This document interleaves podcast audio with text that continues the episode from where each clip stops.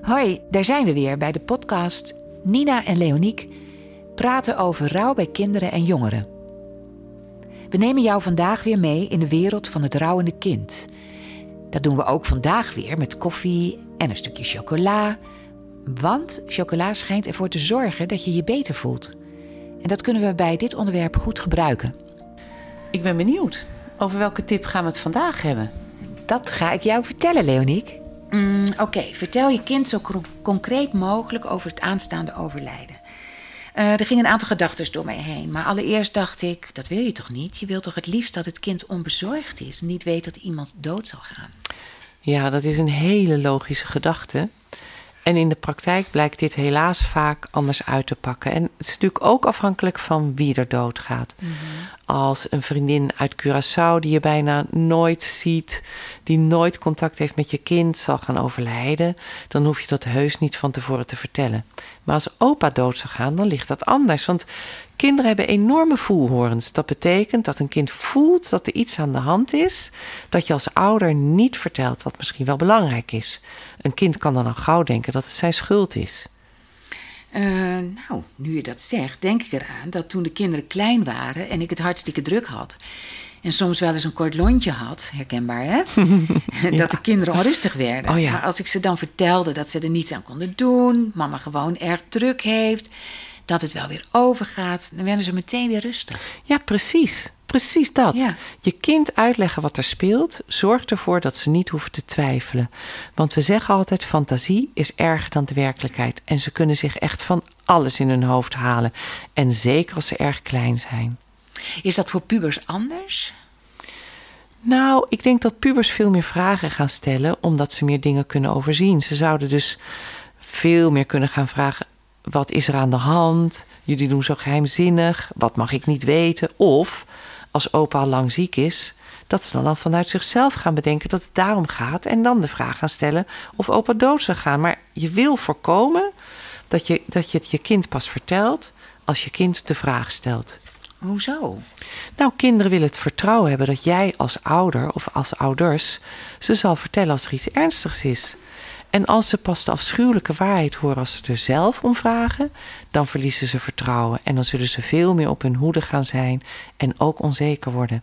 Omdat ze dus hebben ontdekt dat zij de vraag moeten stellen. Of dat ze door moeten hebben, als je dat zo kan zeggen, voordat ze de waarheid horen. Ja, nu hoor ik ook vaak dat ouders zeggen... maar ik heb tegen mijn kind gezegd dat hij altijd met alle vragen bij ons kan komen. Oh ja.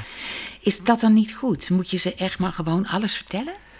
Nou ja, wat is alles? Hè? Ik, ik denk altijd dat het, eh, of ik denk niet alleen, dat weet ik eigenlijk wel. Het is heel belangrijk dat je datgene wat belangrijk is, niet verzwijgt. Oké. Dat, ja. dat je echt, dat je zo eerlijk mogelijk bent over de grote dingen die spelen. Want ik weet wel, ik krijg heel vaak kinderen in therapie, of regelmatig, niet misschien heel vaak, maar regelmatig, worden kinderen aangemeld voor therapie als een van de ouders of opa of oma ehm, heeft gehoord dat, eh, dat hij of zij uitbehandeld is. En uitbehandeld betekent voor een kind dat er gewoon geen behandeling meer is. Maar wij weten dat dat betekent dat je doodgaat. En dan hoor, dan hoor ik dat natuurlijk van de ouders die het kind aanmelden. En dan vraag ik ook altijd, maar weet het kind dat opa doodgaat? En dan Ja. zegt een ouder misschien, nee, en ik wil ook niet dat hij dat weet. Ja, dat vind ik wel Ja. ingewikkeld. Ja, en hoe was dat voor jou? Hoe is dat dan voor jou? Ja, nou ja, het maakt mijn werk wel lastiger. Want waar ik dan vaak tegenaan loop, is dat ik me ook afvraag: waarmee kan ik helpen? Natuurlijk kan ik een kind helpen te leren omgaan met de emoties die er thuis zijn. Maar een onderdeel van die emoties is dat er iets verzwegen wordt, dat er een geheim is. En ja, dan worden kinderen weer onzeker. Ja, waar ga ik dan bij helpen? Ja, want dat is moeilijk, hè? Want dan, wat heb je toen gedaan? Want je moest dus meegaan Ja. in een soort verzwijgen Ja, of zo. dat, dat gebeurt best vaak. Dat ik mee moet in een verzwijgen. En dat doe ik liever niet. Maar ik weet Nee. ook dat als ik het niet doe, ja, dan zoeken ze toch ergens anders hulp. En weet je wat het altijd is, Nina? Ik, ik snap het ook wel. Ga er maar aan staan. Ja, Ga je kind maar vertellen dat opa doodgaat. Of al helemaal dat mama of papa doodgaat. Maar ja, weet je, ik denk dan ook als ik nu nee zeg.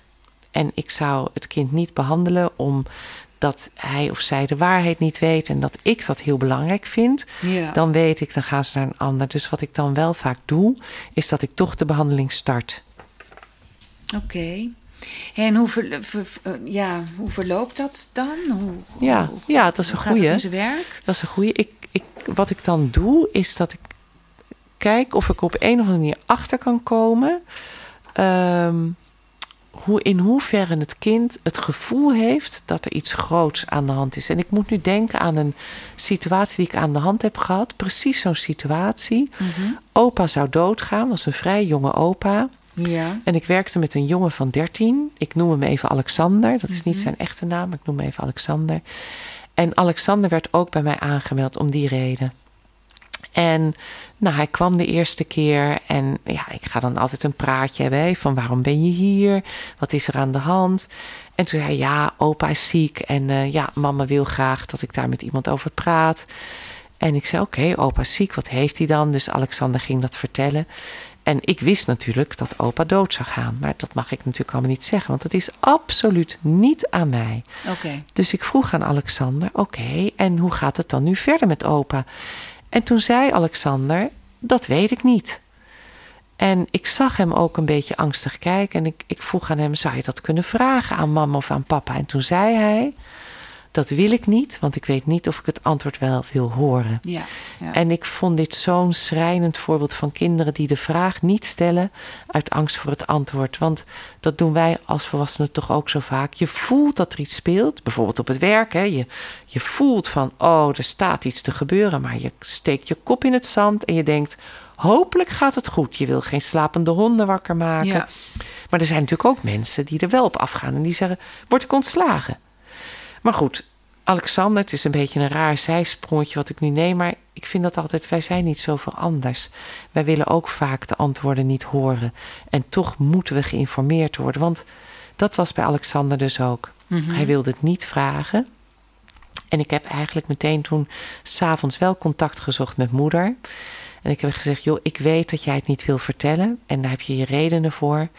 Maar ik wil ook dat je weet dat voor Alexander dit toch een groot ding is waar hij mee rondloopt. Ja. Dat hij zichzelf dit wel afvraagt. En ik denk dat je hem helpt door hem wel de waarheid te vertellen. En voor mij was ook die reactie van Alexander zo'n bevestiging dat wij als ouders de plicht hebben om onze kinderen te informeren over grote dingen. Ja. En ook als er iemand doodgaat. Ja.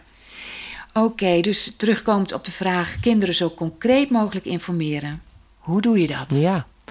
Nou ja, dat voor mij betekent dat dus dat als je weet dat opa doodgaat, of het is iemand anders hè, voor wie die veel betekent voor het kind, Ja. dat je dit jouw kind vertelt. Dus gebruik geen woorden als hij wordt niet meer beter. Want daar heb ik ook vaak genoeg van gehoord van kinderen bij mij in de praktijk die zeiden: Ja, nee, ik had helemaal niet gedacht dat hij dood zou gaan. Hij zou niet meer beter worden. Ja, ja, ja. Dus dat is hoe kinderen denken. Dus verschil. ja, Mhm. niet zeggen: opa zal niet meer beter worden, maar opa zal doodgaan. Ja, maar je weet toch vaak niet wanneer. Het is toch gek als je kinderen dat vertelt, want dan gaan ze vragen: ja, eh, wanneer dan? Ja, ja, dat klopt. Ja. En zelfs al zou je een termijn weten, bijvoorbeeld dat de dokter heeft gezegd hooguit drie maanden. Ja. Ja, wie zegt dat het drie maanden gaat zijn? Dus wat je wel zou kunnen zeggen, nou, de dokter zegt drie maanden. Mhm. Maar dan nog, hij blijft ingewikkeld. Want als je daar niet aan wil, omdat je er zelf niet in gelooft. En je gaat voor langer. dan kun je tegen je kind wel zeggen dat de dokter denkt nog drie maanden. Maar dan kun je er ook achteraan zeggen. maar ik geloof er niet in. Ik doe er alles aan om nog langer te leven. Of bijvoorbeeld, maar opa gelooft daar niet in hoor. Ja, Die gaat er alles aan doen. Ja. En, en eh, ja, bijvoorbeeld hè, drie maanden. Begrijpt een kind van zes dat? Nee, dat ook wel helemaal niet. En Nee. ik denk zelfs dat dat al voor een kind van acht behoorlijk abstract is. Ja. Je kunt het koppelen aan bijzondere dagen, maar ja, ook dat is weer ingewikkeld. Want je wil geen fijne momenten verdrietig maken door te vertellen dat opa er dan waarschijnlijk niet meer is met kerst. Oké, het lijkt me dan dat iedereen zijn eigen manier daarin moet vinden. Nou, ik denk Toch? dat ik ja, ik denk Nina dat dat het is. Zolang Ja. het kind maar op een of andere manier een idee heeft waar hij aan moet denken. Want ja, wat ook helpt en bovendien belangrijk is, is dat je het kind vertelt dat het een proces is. dat het heus niet zo is dat van de een op de andere dag opa dood is. Mhm. Want daar kunnen kinderen ook heel bang voor worden. Dan, dan willen ze niet meer bij opa op bezoek. Of ze willen niet meer alleen met opa in de kamer zijn. Je kunt uitleggen dat meestal het proces zodanig is dat als je ziek bent, dat je steeds slechter wordt. Je ligt vaker op bed. Mhm. En op enig moment lig je alleen nog maar in bed. En er komt een bed in de huiskamer. En dat als je dan bij opa op bezoek bent, dat opa dus beneden in de huiskamer ligt. En ik zeg ook altijd: vertel je kind echt, echt, wees daar eerlijk in. Vertel je kind dat je heel eerlijk aan het kind zult zeggen als het niet lang meer gaat duren. Zodat het kind in die tussentijd gewoon kan blijven spelen en erop kan vertrouwen dat hij geïnformeerd wordt. Ja. ja, heel goed. En dat je samen leuke dingen kan doen. Ook nog dat je mooie herinnering, Ja. herinneringen kan maken. Ja. Hè? Bijvoorbeeld die fa- favoriete taart bakken. Ja. Of eh, als, je, als je beloofd hebt om nog naar de Efteling te gaan, je dat dan ook gaat doen. Nou, zeker. Ik weet nog dat van een meisje van, zij was acht jaar toen haar moeder overleed. En we hebben echt een aantal sessies moeten besteden aan dat ze best boos was op mama. Want mama had nog beloofd met naar, haar naar de dierentuin te gaan. Ja. En dat is dus niet meer gebeurd. En zo hoorde ik laatst ook dat een man met zijn zonen van 18 en 20 nog een berg was gaan beklimmen. Ja. Dat stond op hun bucket- bucketlist van die zonen dus. Hè? Ja, ja. En doordat hij aan zijn zonen had verteld dat hij dood zou gaan, konden die zonen hem vertellen dat dit op die bucketlist stond. Anders hadden ze dat helemaal niet gezegd. Ja, Dan hadden ze gedacht dat komt nog wel een keertje. En hadden zij het dus niet geweten, hadden ze nooit die berg beklommen.